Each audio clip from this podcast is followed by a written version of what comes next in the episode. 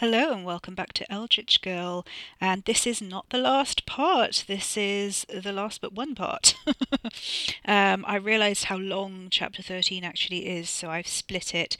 And there's also the epilogue as well. So we've got two quite long parts coming up, longer than normal because there isn't a good place to split it earlier. We'll see how it goes. Um, 13th, as usual, is All Rights Reserved to C.M. Rosens. The theme tune is by Gemma Cartmel the illustrations in the books are by Tom Brown. If you want to grab a book and read along, you should know by now where to grab one from. Um, don't forget there's an audiobook coming out once this podcast season is finished, and then you'll be able to get the audiobook of both The Crows and 13th. How exciting is that? Um, and I'm hoping that when The Day We Ate Grandad comes out, which is the third book, um, then I'm going to do like a box set of the three of them, um, and there's going to be lots of things to look forward to.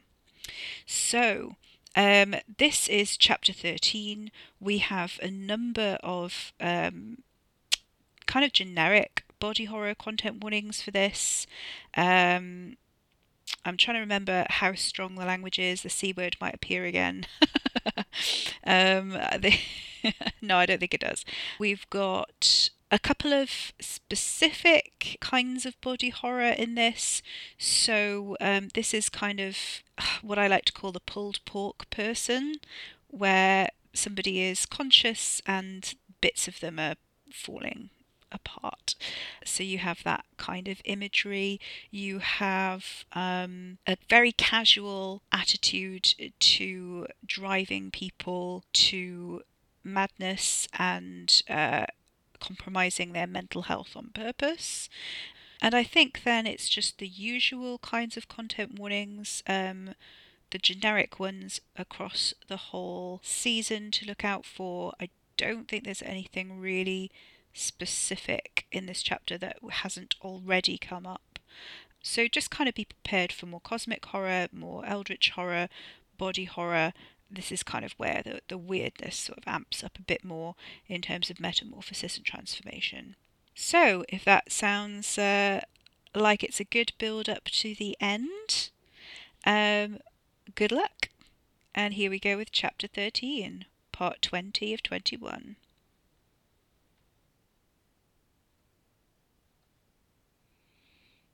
Chapter 13 The Sun Also Rises.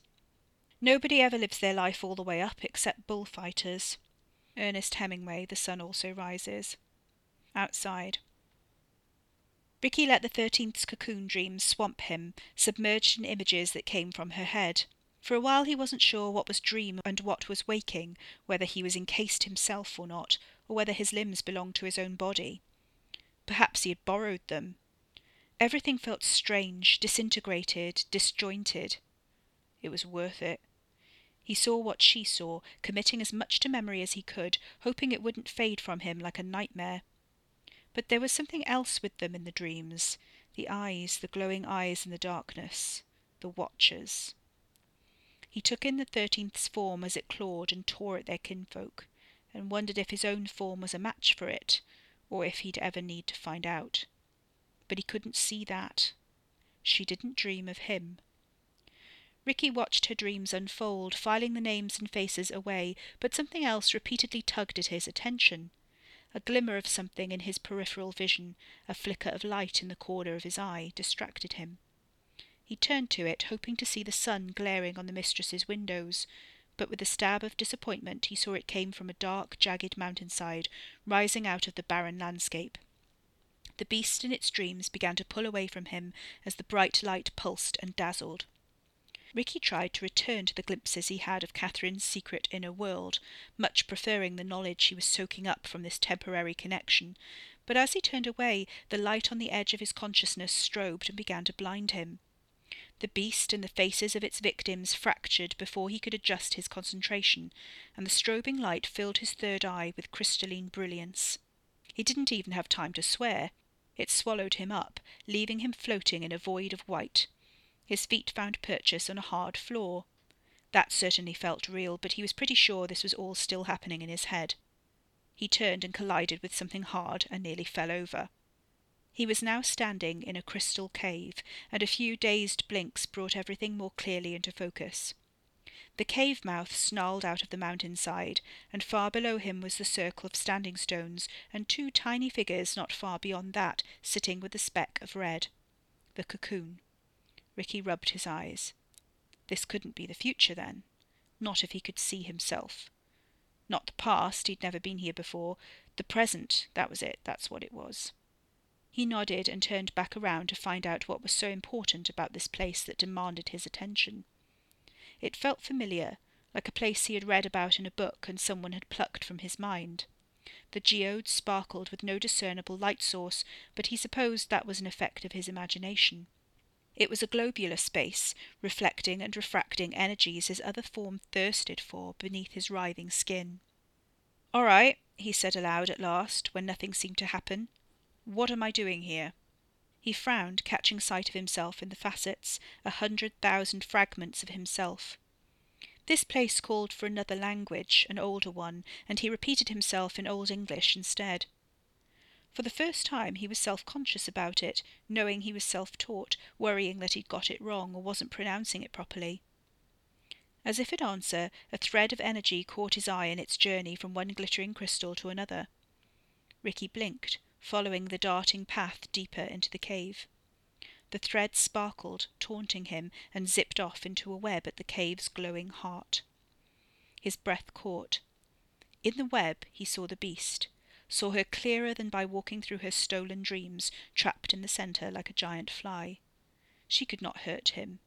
He saw the family, each one meshed in a miniature web of their own, though perhaps not all their own making.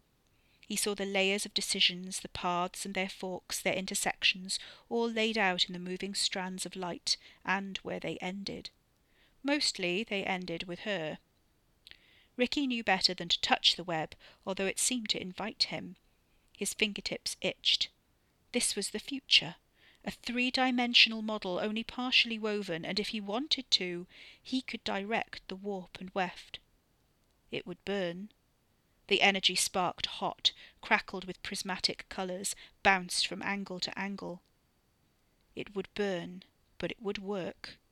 He could manipulate the refractions if he wanted, and so what if it hurt? He could shed his skin, absorb the energy in his other form, drink it in, change back, be good as new. Show me the cull, he whispered in Old English, hoarse.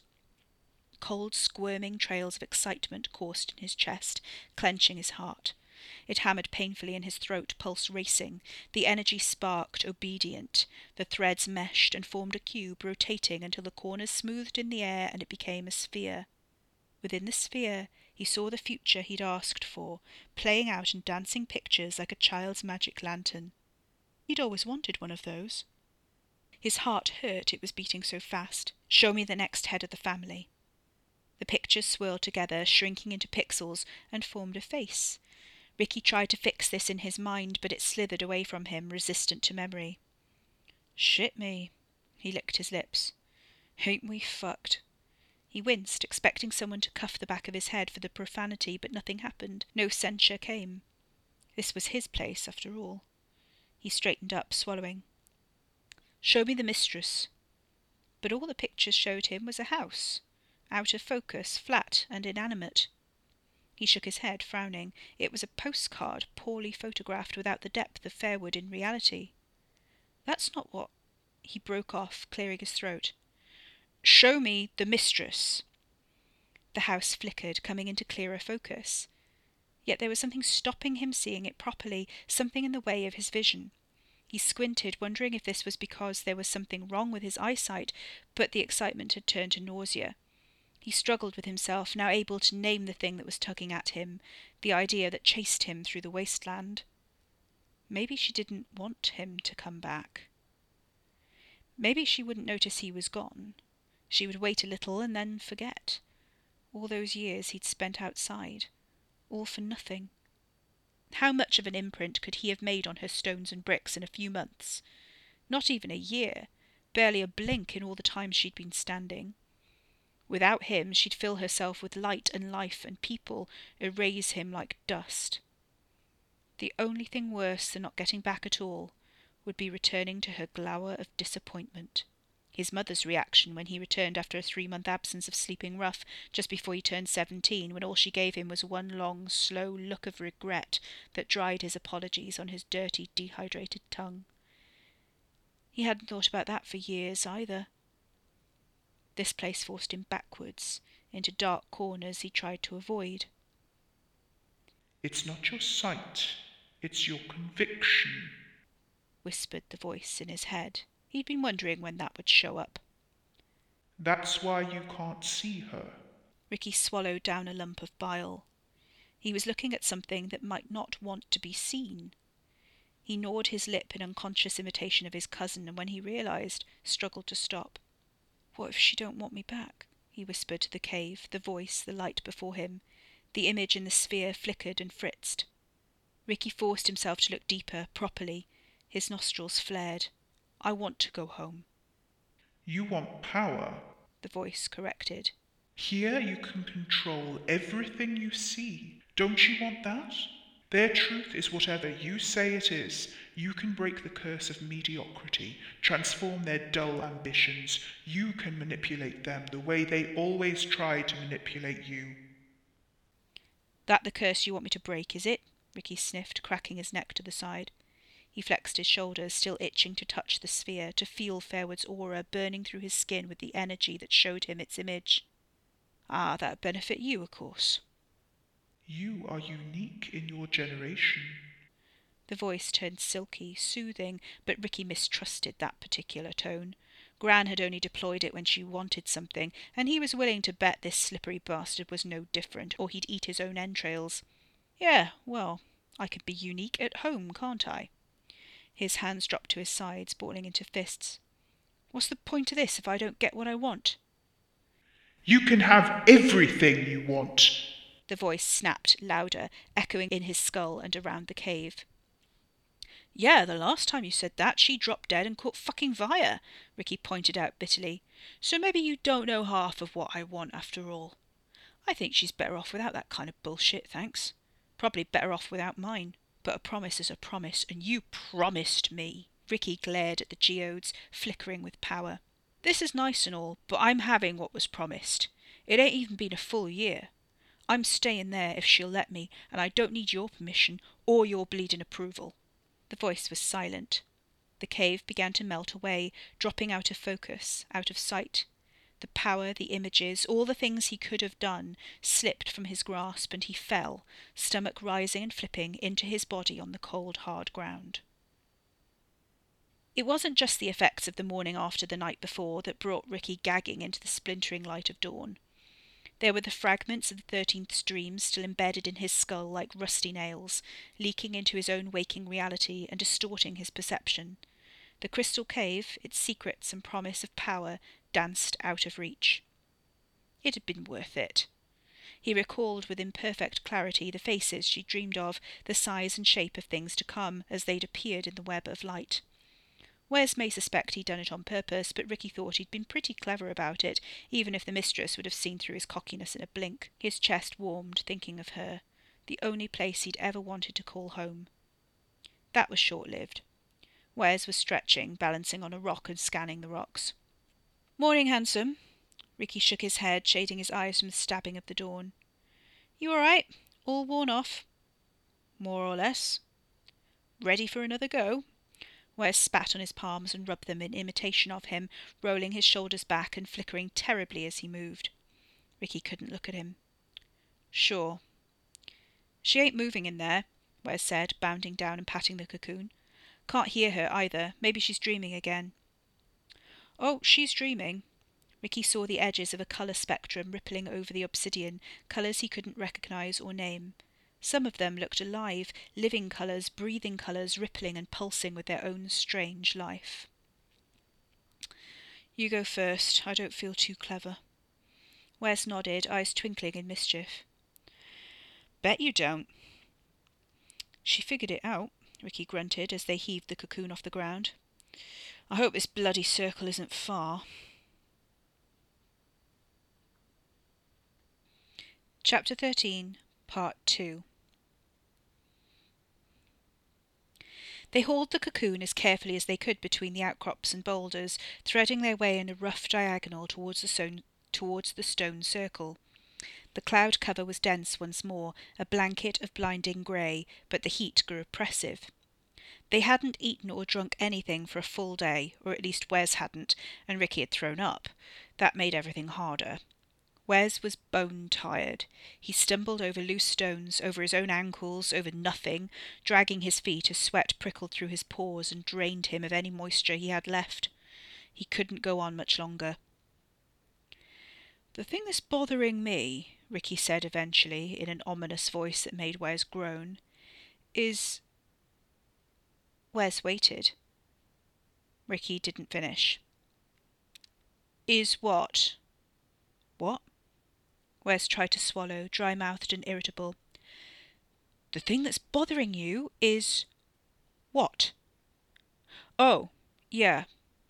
Priests. Haven't seen any. Fuck me. He, prob- he was probably still hallucinating or something. Thought I saw some nuns over that way. We can have a chat to them if you want. Don't be daft, you soppy tart. I mean Grandad's priests, don't I? The ones I can summon. Wes scowled. Since when can you do that? What do you think I had those tattoos for before I shed my skin? Decoration? Well, yeah. Wes hoped they could keep the bickering up. It distracted him from how rough he was feeling. He was certain the cocoon was getting heavier. That's what they're usually for.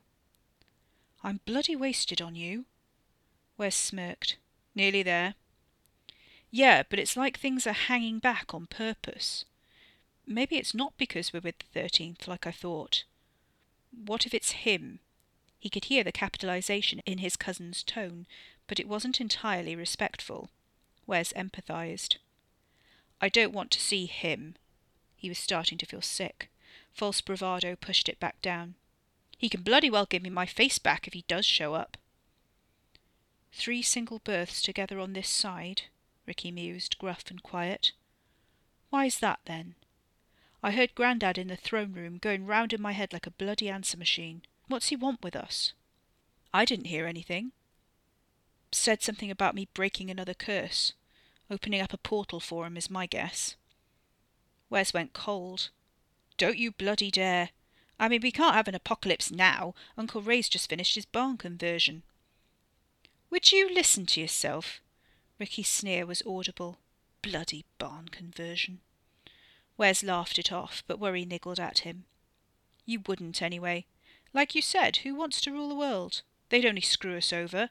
First thing that came through would lay waste to everything in its path, and that includes your precious manor house. Yeah, I did think of that, Ricky grunted, tripping and causing Wes to stumble. If that's the offer, I'm not interested. Wes righted himself, and they paused. Put her down a sec, we ain't far now.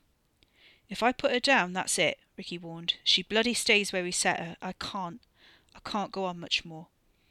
All right, look, it's literally just over there, a few more yards, yeah? Then we'll put her down and hope she hatches out so we don't have to drag her.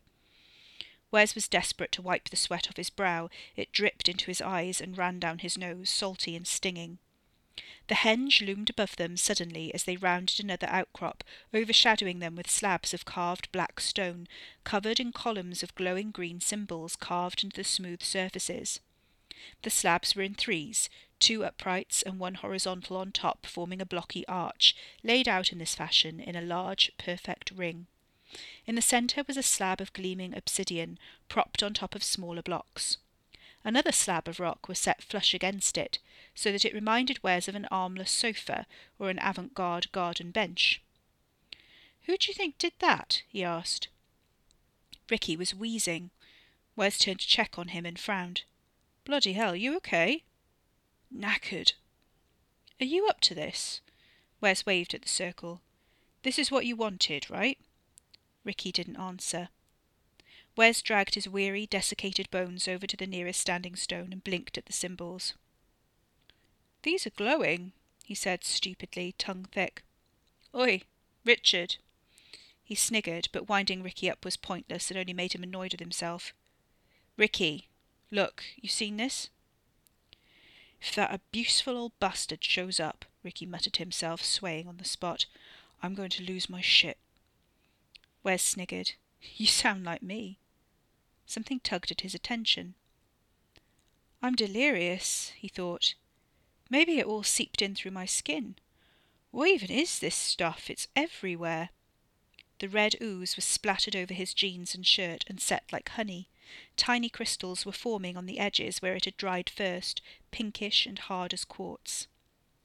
There was a strange clicking sound that he hadn't been aware of before, but he couldn't pinpoint the source. He leaned against the stone, letting its cool surface seep into his flesh. A line of green symbols danced before his eyes as he closed them. Oh shit, what now? He couldn't pull away. His skin tingled underneath like it, like it had done the first time he'd changed.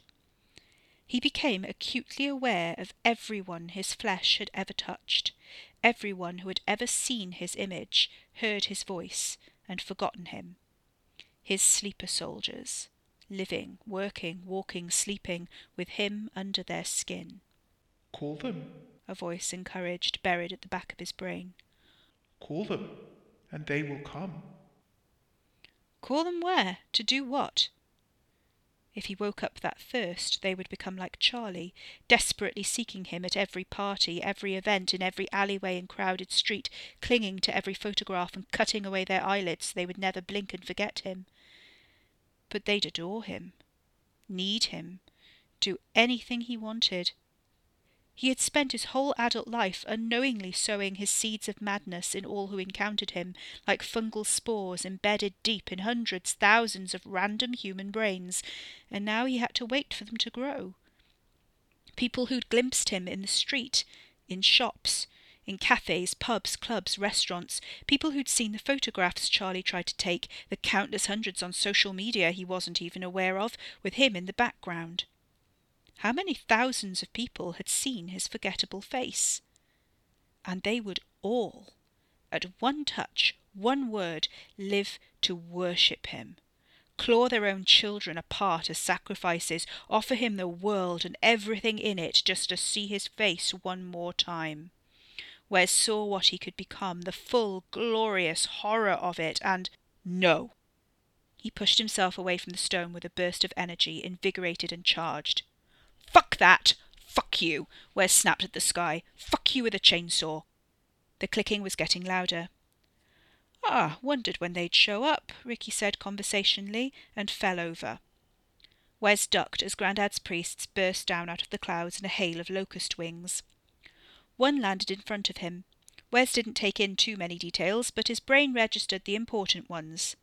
It was basically a chimera, a grasshopper with a horse shaped head, except the face topping the segmented body was firstly fly eyed, and secondly had teeth that could slice through metal. The mouth set in that weird, long, equine snout split all the way back to the base of the face so it could cram as many of those teeth in as possible. He didn't bother to count the legs or the antenna. He brained it with a rock. It flailed about for a second, double jointed limbs waggling like a half dead cockroach, so he hit it again. Something blue squirted out, watery and pale, followed by some darker sludge. Some of it spurted onto his jeans. Great. Wes felt something slash across his back like a whip. Two of them were on him, cutting through his shirt with the hooks on their feet. He thrashed against the rocks and rolled, feeling their bones break under him, and ripped his shirt off to get rid of everything they touched. Ricky was in trouble. They weren't getting too close, but his tendrils lashed about from the back of his head, oozing from nips and cuts as he tried to keep them off him. Nothing was attacking the cocoon, probably because Katie hadn't pissed the old man off yet. Wes used the rags of his shirt as part flag, part flail, whipping at the insectoids. He fought his way through the buzzing cloud and dragged his cousin over the rocks and into the stone circle by one arm. The tendrils whipped around violently, covering their retreat, but as soon as he got them between the upright slabs, the priest swarmed around the outside, either unable or unwilling to enter. This is mine, Wes said, hauling Ricky to his feet. The throne room's hers, but this place is mine. Ricky gave him a weary glance. I can see you better, at least. Here, don't leave her out there. He started forwards, out of the safety of the circle, and Wes grabbed him and yanked him back. Ricky lost his footing and sat down heavily on the ground. She's fine, they're not after her. It's us. We've displeased the old beggar. Ricky winced, putting his head between his legs. His back lips gaped mournfully, a few stray tendrils dribbling over the bottom lip as far as his shoulders. Everything hurts. I'll give you a cuddle in a minute, Princess, Wes muttered, trying to keep Katie's cocoon in sight as the priest swarm buzzed around the outside of their shelter. Piss off. Charming. You weren't complaining last night, were you? Is that a sex joke? Wes blinked. No, mate, it was. What? No, never mind. The energy from the stones poured into him, refreshing his body and soul.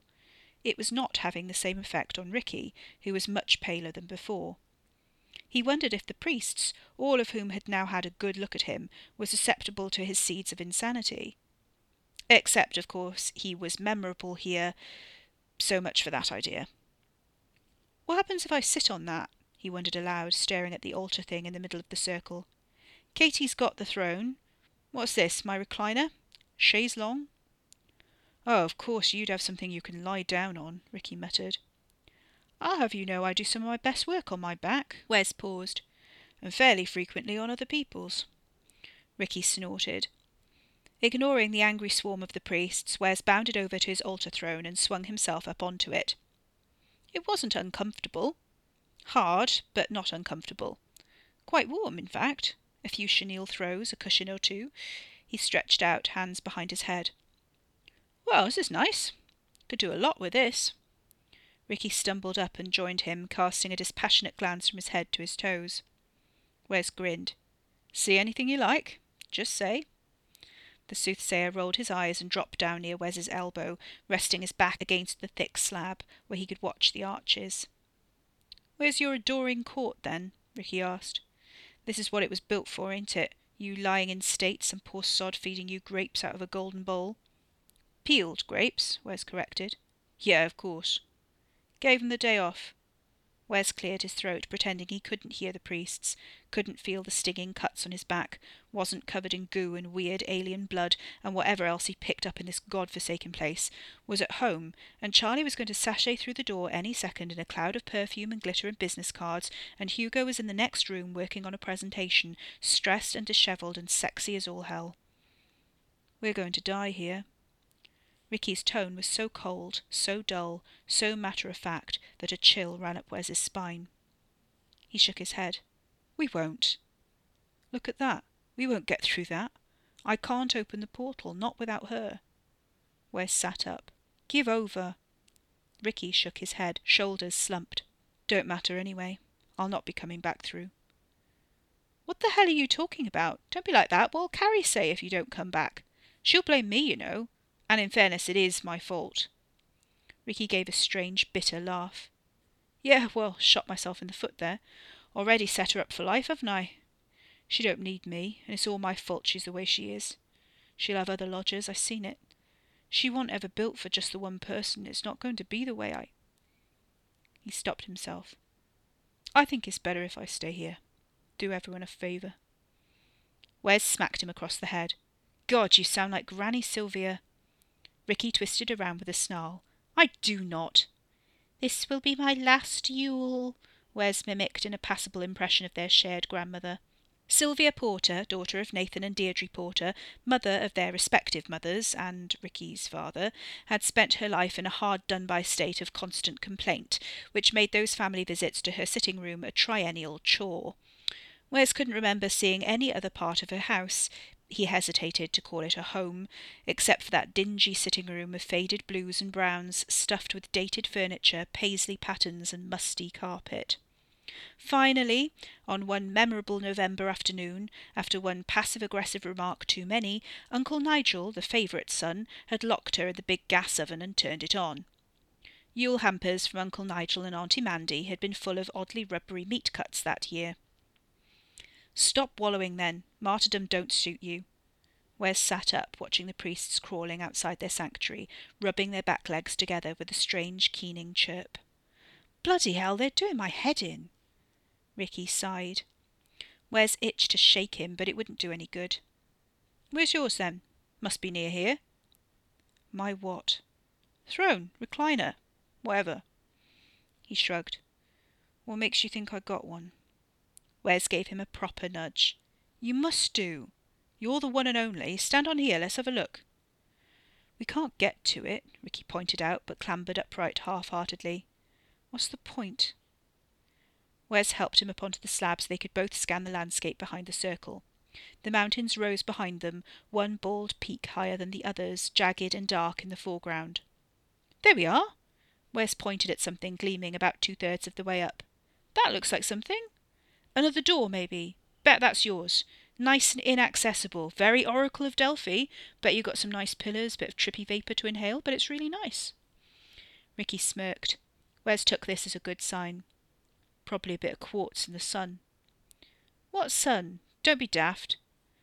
Wes looked his cousin up and down, the niggling worry growing. Ricky wasn't himself. All the cockiness and swagger had leached out of him, leaving nothing behind except a gaunt, drawn tension and sulky self pity.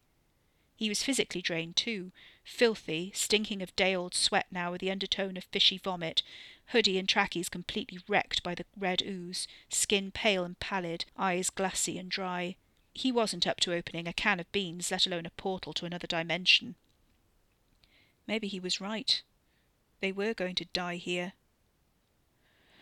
Fuck it, he muttered under his breath. Okay. He turned Ricky bodily around to face him, hands on his cousin's shoulders. Hear me out. What if I drive people insane enough to start a cult and come looking for us? Ricky raised an eyebrow. Time is faster here than out there, so how long do you think that's going to take them? You don't seem surprised by the driving people insane part. Wes wondered if the symbols meant anything to him. Ricky grinned, a slice of his usual self reasserting itself. Nah, I've met you. Fucker. Wes pushed him away, grinning back. I could have a court, apparently. That's what he wants. He pointed at the sky. That's why they're out there. All I have to do is, um, activate this. Somehow. He gestured at his body. No longer a strobing series of layers, here in the circle he was one consistent frame, one singular image, and he could remember the contours of his skinny ribs and bare lanky arms, the paling post-Dubai tan. Ricky was unimpressed. Right. And how do you reckon they're going to do that if they're all mad? You met many occultists, have you? Physicists? Quantum mechanics? I don't think that last one's even a job. So, no, then. All right, not a great plan. Wes gave up. Plus, I mean, I don't think I could do it selectively. There's a lot of people I wouldn't want to mess up like that. Ricky gave him a twitchy smile and sighed. Well, at least we know how special you are. Yeah, Wes grinned.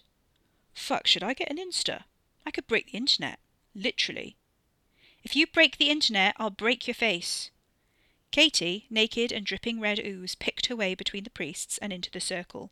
Wes's heart skipped. She looked normal. That was a huge relief. Her hair wasn't the same. It had grown back in patches, some longer than others, most of her skull still bald. As she came closer, he saw that, underneath the ooze, her skin was mottled and raw. Some of it was peeling off with the red stuff, leaving slick, sharp grey patches of rubbery flesh underneath. Katie! Oh, fuck, we missed the hatching. Oh, babe, you look great. He nudged Ricky, who was openly frowning. Don't she?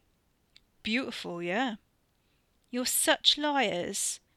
Katie was leaving a trail of sticky red slime behind her, and a few priests were stuck to it, drawn into the circle along the narrow red path she was creating. Wes licked his lips. They didn't seem to be moving. Um, they. Those things don't like us. He gave his sister a wobbly smile. You all right? Shit, I'm so sorry. I'm so sorry about all this. Katie's face was strangely vacant. She shrugged it off and looked behind her. The click! They were singing to me. They woke me up. Wes and Ricky exchanged glances. Don't look at me, Ricky said. It's probably one of those weird names with an apostrophe in it. If you're going to take the piss, I won't tell you what they are. Katie frowned at her brother. What happened to me?